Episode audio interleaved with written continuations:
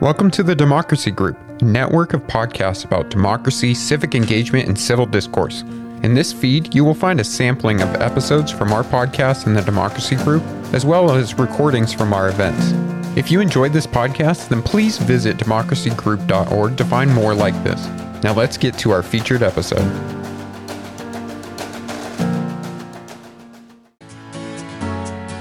And when people are like, so what do you think about this? What do you think about this? What's your thoughts on this bill that's going through during this legislative session? Usually my response is, I would love to have you over for dinner and talk about it.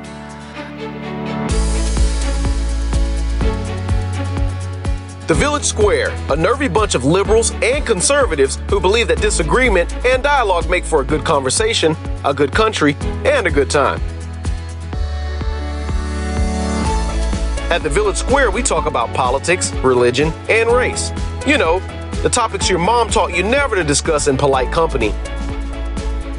Listen, at The Village Square, we make pigs fly. Welcome to Village SquareCast. This is Vanessa Rouse. Thanks for joining us for one hundred Coffees with Alex Workman, where we get to learn from a guy who's made a commitment to get to know the people of his community through real in-person connections. He took a leap of faith and opened up his calendar to complete strangers, welcoming them in for coffee and conversation. We asked Alex to come on the show to share about his coffee project because we think he put some of our very best advice into action. Spending time with people of various backgrounds and viewpoints, leading with relationships before issues, and connecting in a fun social setting, all things that are part of the Village Square model. So that's why we're so excited for you to meet Alex Workman, because he shows us how simple it can be to come together with our neighbors to create a stronger community, and he inspires us to get started. Alex happens to live in our hometown, but his concept and wisdom can be replicated anywhere in the world.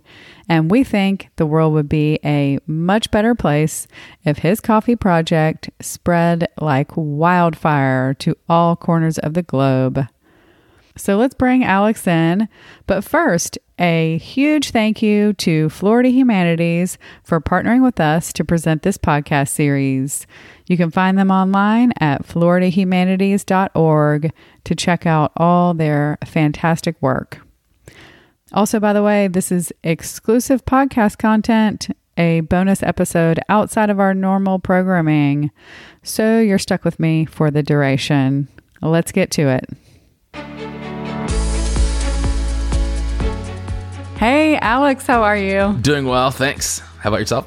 Great. Thanks so much for joining us on Village SquareCast. Oh, it's a pleasure. Awesome. Well, so I just wanted to tell you real fast, like, why it is that we thought it was so important to talk to you. We are finding that, you know, it's really easy to talk about like theory and hear the advice on like how we break down divisions. But when the rubber meets the road in your own life, it can be really scary to take that step and like make it happen. And so we saw your coffee project that we're going to talk a lot more about.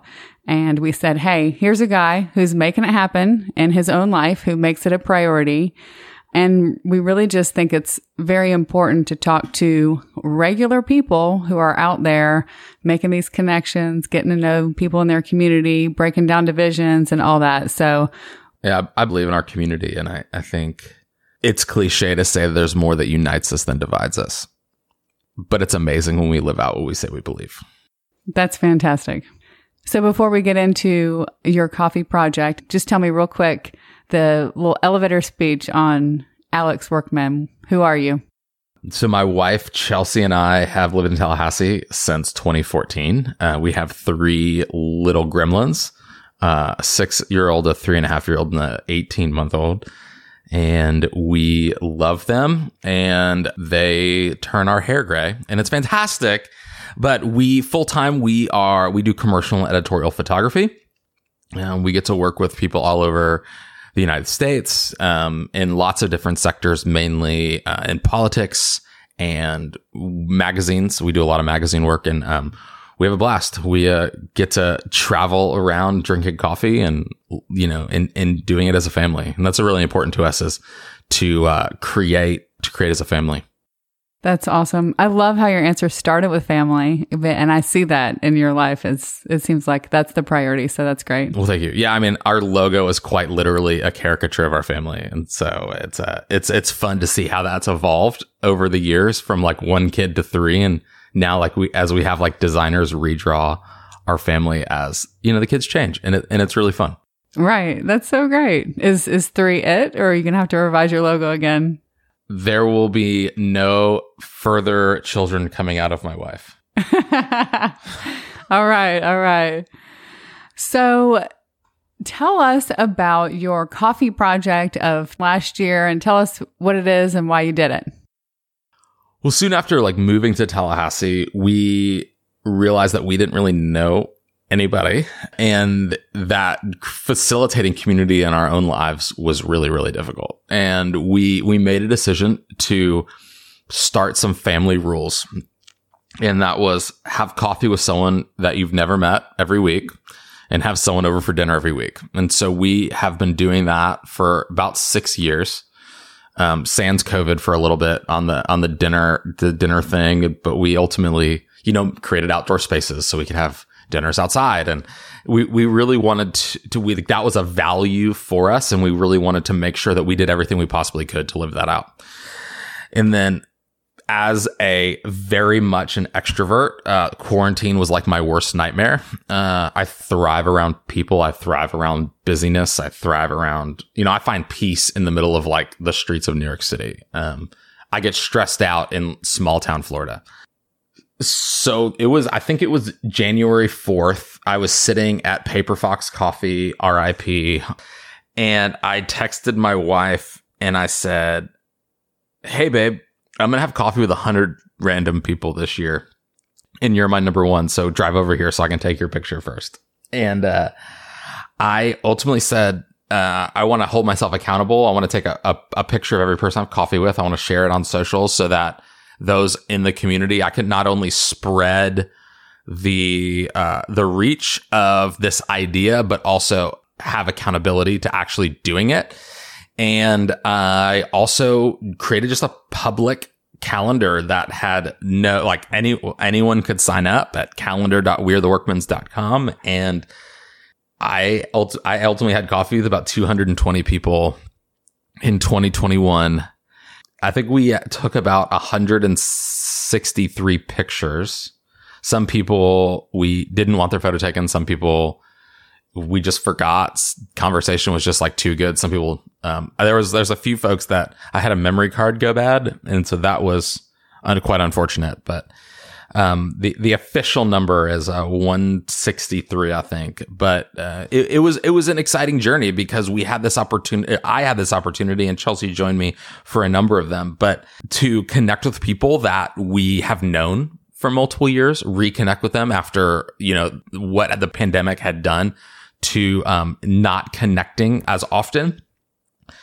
Connecting with people that I might be, I might had been friends with on social media for years and never actually had a real conversation. And also sitting down with people that I quite literally had never heard of. And it was all surrounded about this idea in my head that I believe as a community, Tallahassee is, is a, is a place where people are known of, but not known. And I think that's the insular small town nature. It's easy to hear about other people. It's easy to see maybe on someone else's newsfeed about what they did with somebody else, but to actually get to know someone's story, to understand them as a, a human, as a father, as a husband, as a mother, as a wife, whatever it might be outside of what the internet algorithm self that often that gets portrayed. So it, it was important for me to to do that, and it was uh, exhausting at times. Not every conversation is easy, but I think it also um, allowed me to have a better understanding of the community that we call home. Right. I can see that it could be exhausting. That's almost like a coffee a day, or maybe it's a coffee every business day or something. I mean, that's incredible. That's yeah. a huge number. It's amazing. And um, you know, I just think it's remarkable. We feel like you put our best advice into action, and you weren't even taking the advice from us. It's amazing. Oh. But that would be that, you know, spending time with people, humanizing them, just like you said. And it's really important. And, you know, a lot of people think that in order to do that, you have to like dive into the issues, dive into where you're different, and really just spending the time together, doing any kind of random thing. Coffee is a great example. Uh, and then as your relationship develops, sometimes you get into more about the differences, um, but also it's not really necessary. The, the work, the divisions really come down. The walls come down when we just get to know people. So oh, one hundred percent. That's remarkable. It's so great. Yeah. Especially in a town that's so politically charged that it's easy to have preconceived walls about people based on position, based on party, based on what whatever we think um, that wall should be, that oftentimes never actually exists. And I think if we could break down our own Uh, nature of, of, of wall building in our minds, then I, then I think there, we could, we could build a better community that way. Right. Right. Absolutely. And I mean, it's worth saying that what you put in place here, I think really works anywhere. Um, I think it's a common thing that we're known of rather than being known, just like you said, and just the way that we're living our lives these days. We're so busy. It's easier to connect online where you don't really get to know somebody. Um, and so I think that it's, it's really transferable to any community. And that's why I want to talk to you, just to help motivate people and give them this idea. So thank well, you. I, I also believe like in twenty twenty-two, we wear busyness as a badge of honor. And I, I believe that like my wife and I own a business. We have three small kids. Life is nuts, but I believe that we all have margin.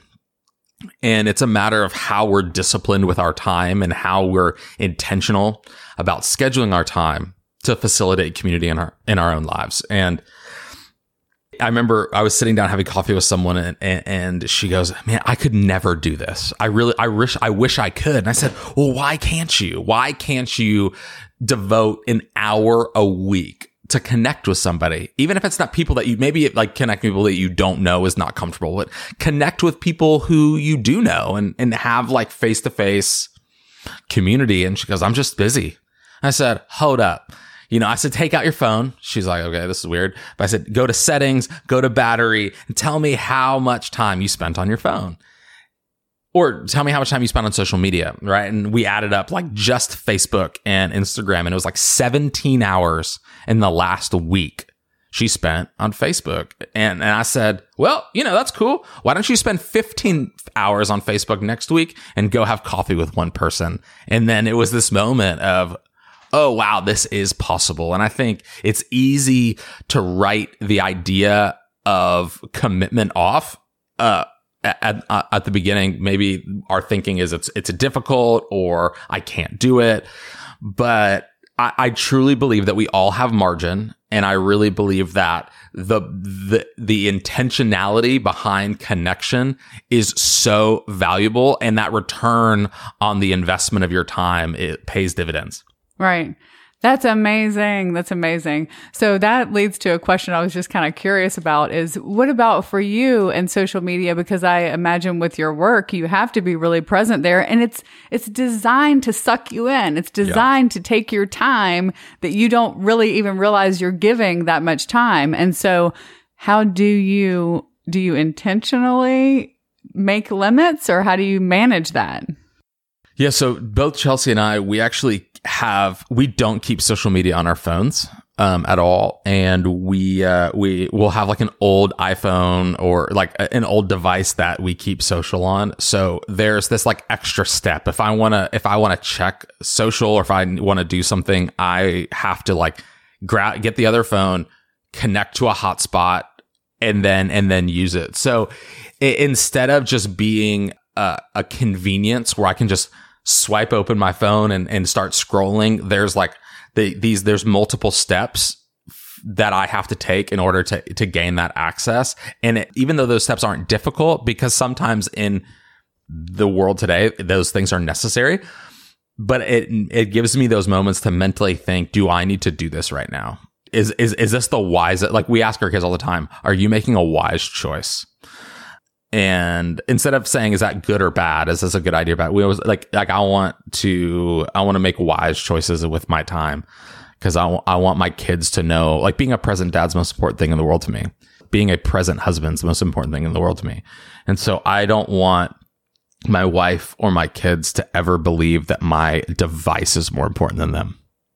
That's amazing. Oh, I love it. That's so great.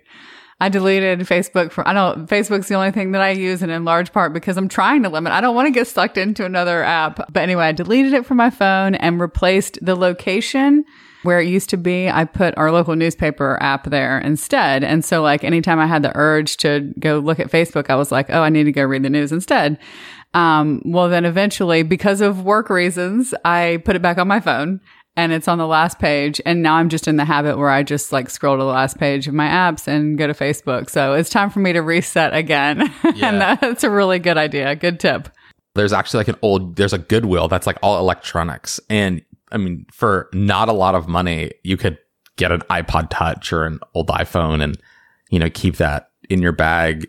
And that's like your social device. Right. So it's accessible when necessary, but it's also there's a there's a barrier. And I think I think that's important. Like, we all need accountability. I mean, my my wife has access to all of my stuff, and I have access to all of her stuff. Like, I, I want to make sure that that in the in the things that I do online, there's accountability to that as well. Right. Integrity is huge and important, especially as a business owner and uh, as a husband. I want to I never want my wife to feel like that I'm hiding anything from her. Right. Right. Also important. So about your coffee project, you wrote up kind of some some lessons learned, some uh, reflections after it was over. Not that it's really over. I know you continue to have coffee with people. Coffee is like a, a life necessity for us, you know. Three, right. Yeah. So you wrote up some reflections, and here are a couple of things that like really stood out to me. You said, people want to solve a problem, but they often rely on someone else to do something about it. And this time, the problem is that we live in a world where it's easier to share your opinion or go on a rant behind a keyboard without ever talking to a person face to face. We may not be able to solve the world's problems, but we can start by having conversations and getting to know people we may not know or may not agree with. This is the part that I especially love. It's okay to disagree and still be friends. It's okay to have differing opinions and leave the conversation as a better person than when you got there. We want to build a better community, and the place to start is by getting to know the people who live here. Beautiful. When we moved to Tallahassee, we started this project called Aerial Tallahassee, where we we didn't know anything about our city. I remember sitting on Wikipedia and Googling Tallahassee, because it's like the first thing that comes up when you type in Tallahassee uh, in Google. And I remember Chelsea and I were like, Tom Brown Park, I wonder what that is. And so we bought a drone and we started taking pictures of the city, because it forced us to explore this new place that we called home. But it very quickly kind of turned for us like, that this thought that perspective is everything. And we were looking at our community quite literally from a different perspective. And I think connecting with different people, especially like if a conversation turns to something that has to do with policy or like political ideology, it's hard to, it's hard to argue with one's lived experience. And uh, and when we when I t- have conversations about policy with people, I often like to ask, like, how did you get there? Um, what made you form that series of beliefs? Because because if the answer is like, I don't know, then I like to like probe and be annoying, right? But oftentimes it's this is something that happened in my own life that shaped needs in my life, that shaped how this how this idea of this specific policy was formed. And I think once we hear somebody's lived experience, we can find grace for that lived experience. Now, we might not agree on on that specific policy, because we ultimately all have different lived experiences, but it's easier to say, I understand why you believe what you believe. And oftentimes that that that understanding of the why doesn't come across on somebody's Facebook post Right. Whether it might be like a local issue or a statewide issue or a national issue. And I think it's important to have conversations with one another in our community about policy. I think it's important to have those conversations in as, as one-on-ones or small groups. That's not, I don't think big forums of political discourse is, is hel- often healthy, because oftentimes it's people ganging up on one another. But I, it, it's in those moments that are often somewhat intimate, learning about details of one's life, that we could say, okay, now, now I've gained grace. Um, and I, and I understand. I think a lot of policy disagreement doesn't come from policy itself, but it comes from one's lack of consistency. And I think if, if we are consistent in ideology, not picking and choosing what policy fits in a certain bucket based on a particular party platform at that particular time, then it's, it, then it's easier to say, man, I understand where you're coming from, because you've been consistent. Uh, and, and that was one of the things about the coffee project for me. Like, people might not agree with everything I do or everything I say, and, and that's obviously okay. But I want people to know that, to the best of my ability, I want to live out what I say I believe. And I want people to think about me that, that at least to the best of my ability, I'm consistent in, in how I speak, what I speak about, the, the things that I, I communicate are important. And I believe that if, if I, as an individual, can maintain that consistency in my life, from my home life to my work life, to my friend's life, to random podcast life, that th- that's just, that's important. Right, right. That That's amazing. And I agree completely that you really can't get down to somebody's lived experience without having those personal interactions. So that's fantastic. And I would just add to that, that we're so in our, in our bubbles and our silos now, that the dialogue that we hear from the people who benefit from us being divided um, politically is that, you know, the other side is evil. We're not representing, you know, the, the good or the, the are the valid arguments on the other side. And so we show up with a position that's skewed based on, you know, what our side is saying. And so having those conversations, I think, is just amazing. That's what's one of the main things I've gotten from the Village Square, is it's opened up my mind to other perspectives that I had no idea were, that weren't represented in my own life. And so sure. I have all these moments, I mean, just like almost daily, where I see things or hear things, and I hear them differently than I would have before. So um, I think it's remarkable. And I think what you have done also for all the two hundred plus people that you met with, you know, is remarkable as well. So that's fantastic. And I believe it's possible for each one of us to, to make margin and make a commitment to facilitate community in our own lives. Right. And I, and I believe, like, that's when it goes back to waiting on other people to solve problems. It's really easy to look at, like, local government and say, oh, I've got a problem, you should solve it. Or What, what, whatever group of, whatever body, whatever, like, you know, collective group of people, like, someone should do something about that. And if we as a community make a commitment to connect with one another, then when a need arises, there's, it's, it's really easy to go through the mental Rolodex and say, okay, I need to connect you with this person, because I think that, that you guys could benefit from each other. Right, right. And that, that, that had, that was a result of having coffee with people. I mean, there were people that we ended up having coffee again with, and connecting two different people that I had random coffees with, because it was valuable for them to get to know one another. Right. Hey there. I hope you're enjoying this conversation with Alex Workman. We are thrilled to highlight someone who is actively working to break down divisions in his own life. And we're breaking in here for just a moment to introduce you to another guy who's also making it happen. We recently met Corey Nathan, host of a podcast we think you'll love. It's called Talking Politics and Religion Without Killing Each Other. Sounds familiar, right, y'all? Just like us, Corey throws out mom's old advice of avoiding the topics of politics and religion. He noticed that the loudest, most extreme voices were taking over the whole space, the Village Square, if you will, and he was determined to show there's a better way. on Talking Politics and Religion Without Killing Each Other, they take some of the space back because politics and religion are too important to allow the screamers out there to drown out the rest of us. So if you appreciate engaging, provocative, and fun conversations about important topics, you'll love Talking Politics and Religion Without Killing Each Other. Host Corey Nathan brings in wonderful guests on each episode, from elected officials to renowned academics, from brilliant writers to prominent faith leaders. And check this out. Every time I listen, I feel like I can see Corey's smile coming through the airwaves. His positive approach lifts up my day, and I think you'll feel the same. You can find them on Apple, Spotify, and all the major podcast apps, or on their website at politics and religion dot U S. That's politics and religion dot U S. And remember, it's called Talking Politics and Religion Without Killing Each Other. And we sure could use some more of that.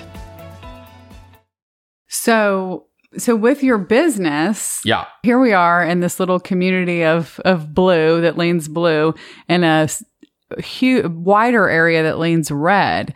And um, you, among other things, you photograph and video people in politics on both sides of the aisle.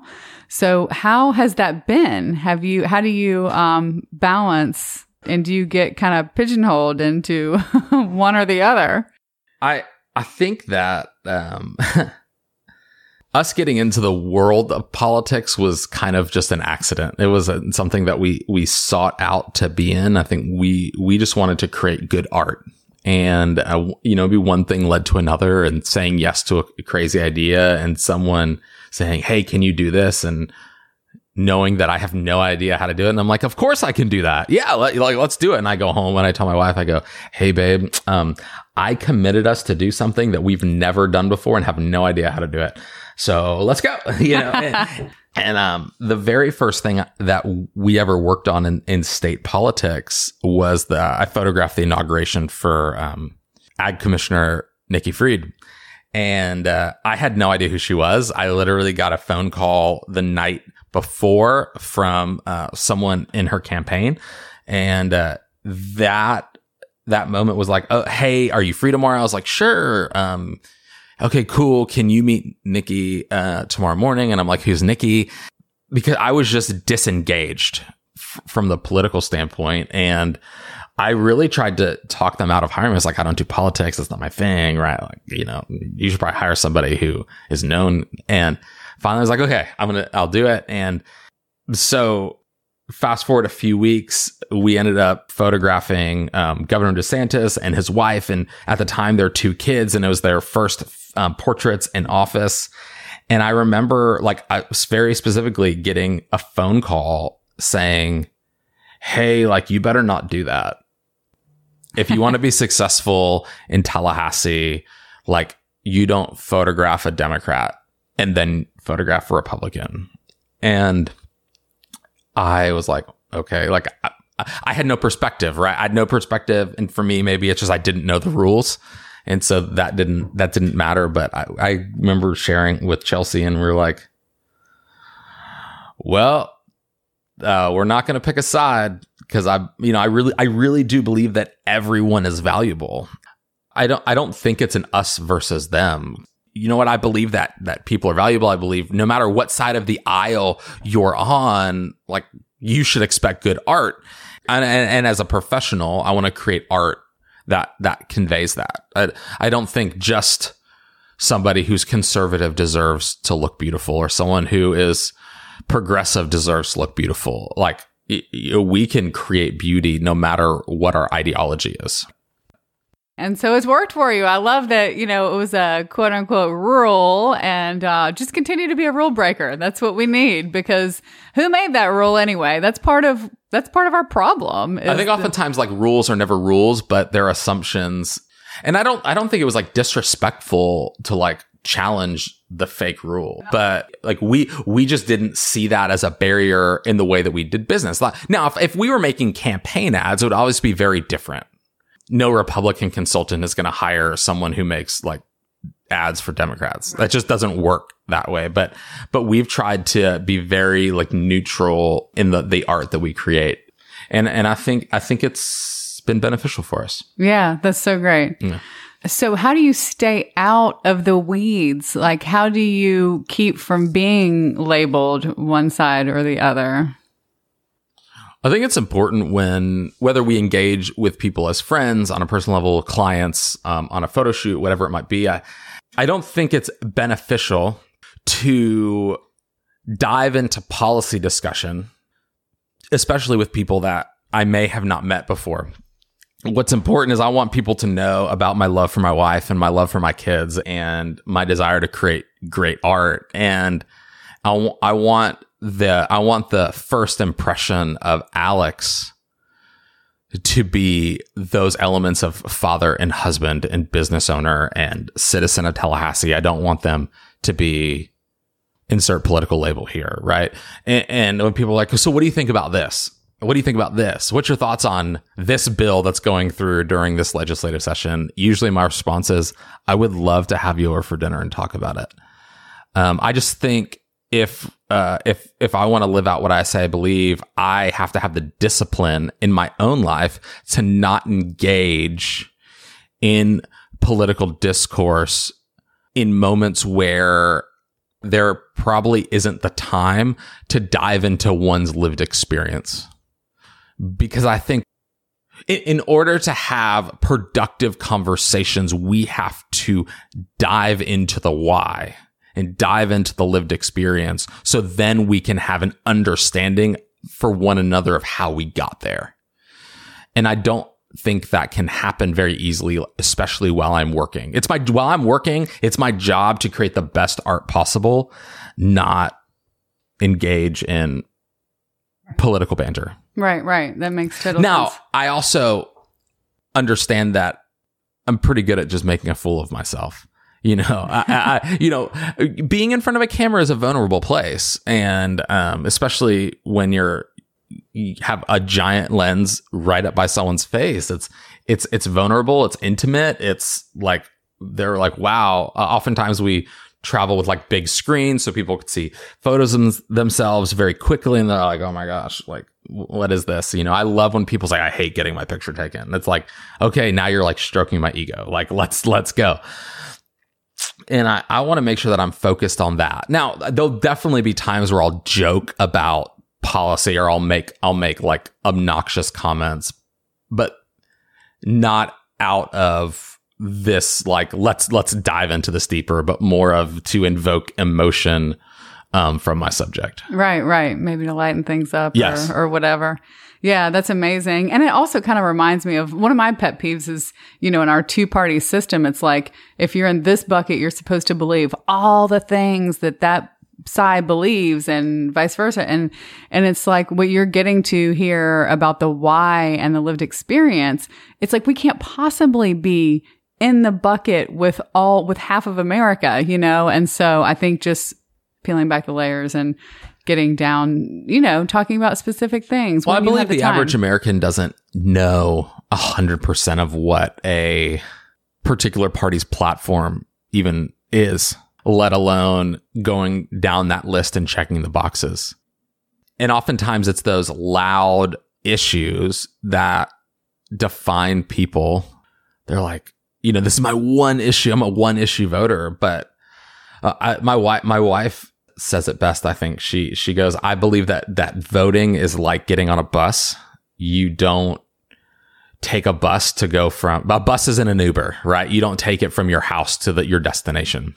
You have to travel to the bus stop, and then you take the bus route that gets you as close to your destination, and then you have to walk from there. Mm. And I and I believe that that that's a great analogy on how we should approach voting and how we should approach researching candidates. What what work have I done in my own life to research the issues and the candidate that gets me to the bus stop, and then which candidate do I believe gets me as close to the destination? And then knowing that I got to put forth the work to get from the, the, the bus stop to my destination. Right. That's fantastic. And there's there there should that that, that conveys like self-responsibility, and it goes back to this idea like I should not rely on elected officials to solve my problems. Right. If I rely on elected officials to solve my problems, I'm going to be a miserable human being. I love that analogy. It's fantastic. And um, just your answer there about how you, uh, you know, like to actually sit down and talk with people and kind of get to know them better or whatever reminds me of something else you told me about how when you work with somebody, you invite them over to dinner. And I love that so much because what we have, what we know from what I have come to know from working here at the Village Square is that um, research and observation shows us that just spending time together, doing random things, like we talked about, your coffee project or working out or a sporting event or whatever, that those things do so much um, to bring down divisions. And, you know, you guys having people over for dinner and breaking bread together is another key component of what we do at the Village Square and what we feel like is really the answer. So that's remarkable. Yeah. And, and that, that helps us live out our family rules of, you know, having someone over for dinner every week. And, and that, that's really important to us. Any stories along the, the dinner, you know, anything's been awkward, things been good. Uh, I, I'll say like, you, you know, when we first started doing this consistently, we had a newborn. It was our first child and things were a whole lot easier with like one small kid who can't move. And I remember we would like clean our house. We would go get fresh flowers. We would have appetizers and whatever it might be, right? And then now when we invite people over, we're like, there's probably going to be laundry on the floor. There's probably going to be a naked child running around. Um, may the odds be ever in your favor, but we'd love to have you. And, but I, but I also think that like, I don't want to posture. I don't want to pretend to be someone that I'm not. I want to be the same person I am at my dinner table and when I'm working. I understand my place and I understand like how to be. I don't want to be disrespectful, but um, we live in a town that blows a lot of smoke up your skirt. And I believe that w- we can never get to great if we start at ideal. We have to start at real. And it, real, real and ideal are, are, are in, in tension with one another. And it's easy in our political discourse to hear elected officials say, here's all the great things. Great, great, great, great, great, great, great. I think unfortunately today, you, you, there's also another side that everything's just bad, bad, bad, bad, bad, bad, bad. And I, I think, I don't think that's healthy. I don't think either side's healthy. I think it's saying, hey, we have to begin at real, because if if if we aren't truthful with ourselves about the needs in our community, about the challenges of our community, as well as the the wins and the successes of our community, then we're never going to build a better community. It was this this mindset when we moved to Tallahassee from Atlanta, thinking, wow, like Tallahassee doesn't have this. It doesn't have this. I wish Tallahassee had this. Tallahassee should do this. To, wow, look at all the assets that our community does have and how, how can I engage in those and, and creating intentional rhythms in my life and in our family's life to experience the assets of our community, but also build the community that we want to live in. I think for us, it was this thought where we have to learn to love where we live. And now it's, we want to build the city that we want to live in, build the community that we want to live in. And, and that was, that was like this progression of, of our lived experiences here in Tallahassee. And I, I think it's okay to complain. And I think it's okay to, to, to challenge the status quo. But I, I think when the status quo gets challenged, there should always be a responsibility to come to the table with a solution. Or come to the table with an idea instead of saying, you're wrong, you're wrong, you're wrong. You should do something about it. Right. Um, it should be like, hey, I'm going to put my money where my mouth is. I'm going to put my time where my mouth is. I'm going to put my effort where my mouth is. And uh, and that goes back to the idea of like, well, let's live out what we say we believe instead of have this expectation or this entitlement for someone else to solve it for us. Yeah. Yeah. That's so great. Well, I know we're talking about um, this. You're doing this here in Tallahassee. But um, one of the reasons why we wanted to talk to you is just because we think what you're doing here, anybody can do in their own community. And we're all, you know, kind of struggling with the same not just in America, unfortunately, everywhere all over the world, we're dealing with a lot of divisions. And so this is really, you're creating a model here of what, um, of what people can really do anywhere. And one of the, one of the stories you told me when we had coffee that I just absolutely loved was, um, you were talking about somebody that you had over for dinner. It was a pretty well-known person that seemed to have, you know, a lot of connections. And a little while in, you know, this person says to you, hey, now that we're friends, can I ask your advice on something? And, you know, you were kind of feeling like, hey, we're, we're kind of new at this, but that's cool or whatever. And, um, it just really reminds me of, again, a lot of things that are, you know, experts that come in and talk to us here at the Village Square talk about. Um, we had a, a recent guy on, Clay Jenkinson, and he challenged us to ask, he asked us, how many true conversations do you have in a year? And then um, another one that I love is we recently had Arthur Brooks on talking about happiness, and he talked about real friends versus deal friends. And I think your observation there about, you know, this person who was, you know, hey, let's, now that we're friends, let me ask your advice. It's just kind of indicative of the state of our relationships. Sometimes we go through, you know, life just busy, busy, busy. And when do you slow down to have those like real connections? And it's fewer and far between than, than they should be, than we like. And you guys are here intentionally creating that in your lives. So I think it's amazing. Beautiful. Thank you. Yeah. I think there are a lot of transactional relationships. And like my wife used to work for an author named John Maxwell. He does like leadership stuff. But I remember hearing him talk one time about positional leadership versus relational leadership. And positional leadership always has a lid that can only be removed by relational leadership. And one's position, whether it's an elected position or an appointed position or whatever it might be, will only will only get someone so far. And I I've, have observed that oftentimes some of those Some of that leadership is dictated by position and not relationship. And uh, I think it's important to um, have real friends and not like transactional friends. And I that's also a challenge. Like that's that's f- for me to have the discipline to have community with people and not ask for anything. Right. It's a responsibility and a discipline. Uh, it takes it takes um, having reservations. And oftentimes like we'll be having dinner and someone wants us to ask about, hey, I want to talk to you about this. And I'll be like, that's awesome. Can we like get coffee or can we connect at another time and like be intentional about talking business? And right. I think it's having that discipline. And sometimes I'll like get excited and I'll talk about it. And Chelsea will like help, help me keep that, that idea in check. Right. She, as any good wife does, she keeps me humble. And I, and that, that's definitely important and needed in my life. And, and that would be like a challenge for, for all those who are listening. Like, how can we be disciplined in, in the relationships that we have to, to facilitate moments where the community that we have is not transactional? Awesome. So, um, because we think so much of what you've been doing here, uh, we have asked you to work with us on a project, and thank you for saying yes. It's uh, sort of a social cohesion project, but our really more fun name for it is the Kevin Bacon Project. And that would be because of this, you know, six degrees of Kevin Bacon and how we're all a little bit more connected than it might feel and seem. So tell us about this project and uh, what it means to you and how you're going to be involved.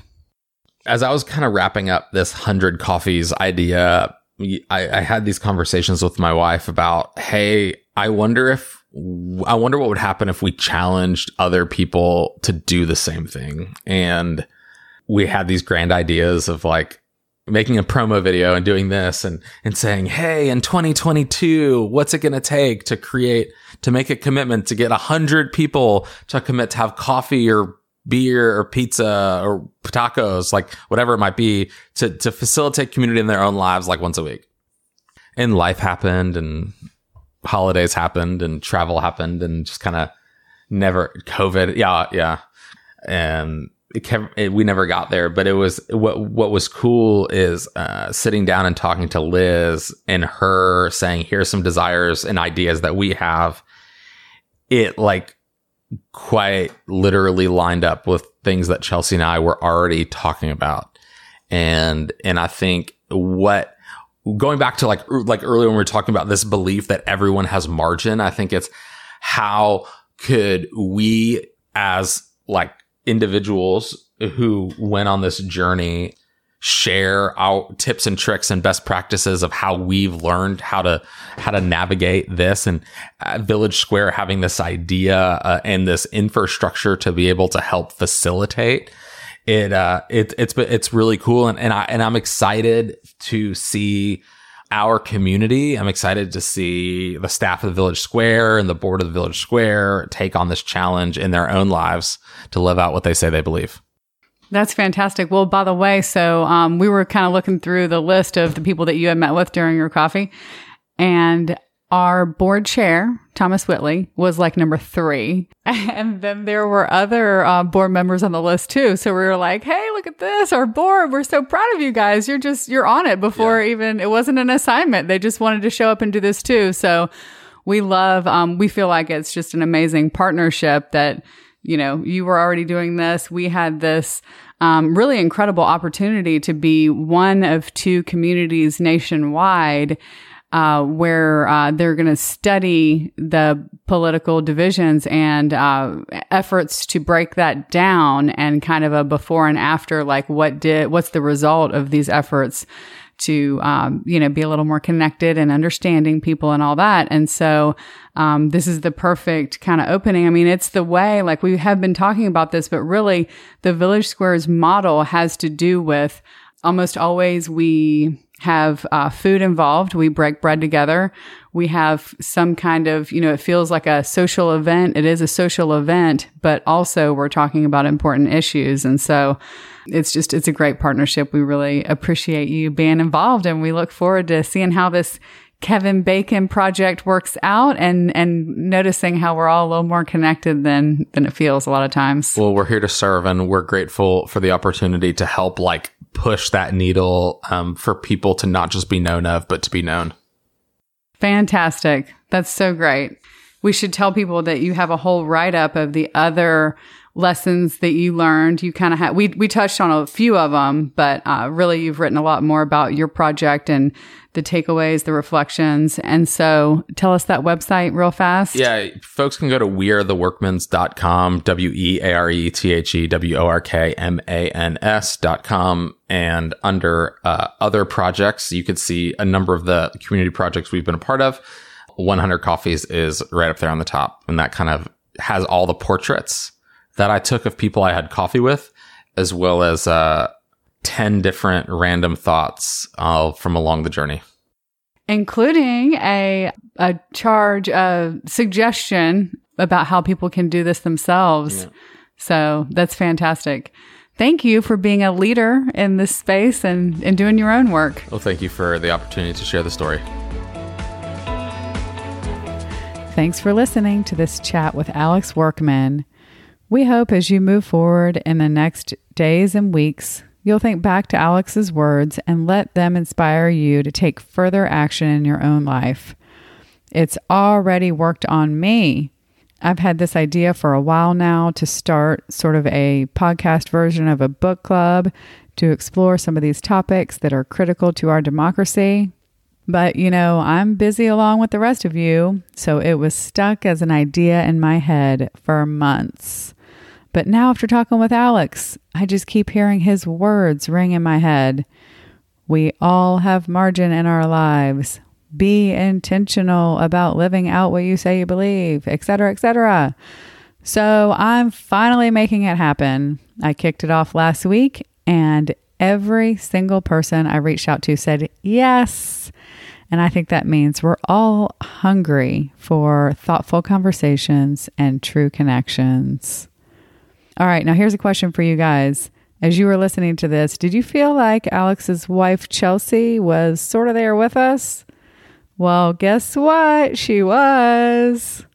We did this interview at their house, and she was right there working away on her laptop right next to us. And there was an adorable toddler in the mix. And there was life happening all around, just as Alex described earlier. I love this so much because, just as he said, his family really is front and center in his life. clearly the top priority, but that still doesn't stand in the way of living a full life. It's just like they're right there, part of everything. And this has inspired me too, because you know what? My house is not perfect on any day of the week. And I do allow that to be a barrier in having people over, which is sad. So I'm going to try to change my thinking on this. And I've already made a deal with a friend. She's a newer friend over the last year or so. And by the way, she's a friend across the aisle. And I love hanging out with her so much. But we've never been to each other's houses. She feels like hers is in the middle of a multi-year renovation, and I feel like mine is just generally too out of sorts for a spontaneous happy hour. So we both decided to be more like Alex and invite each other over anyway. I hope Alex has inspired you in some way too, and if he has, tell us about it. You can find us on social media or online at village square dot u s. That's also where you can go to sign up for our newsletter, which is the best way to stay up to date with everything happening at the Village Square. While you're online, head on over to florida humanities dot org to check out the great work happening at Florida Humanities, our partner in this podcast series. We're so thankful to them for their support and partnership. If you like this episode, please share it with a friend. Hit that subscribe button or leave us a review. It all helps tremendously. We appreciate you listening to one hundred Coffees with Alex Workman. Until next time, we challenge you to reach out with an open heart and mind to someone who doesn't look or think like you. It changes everything. We'll talk to you soon, and thanks for listening to Village SquareCast.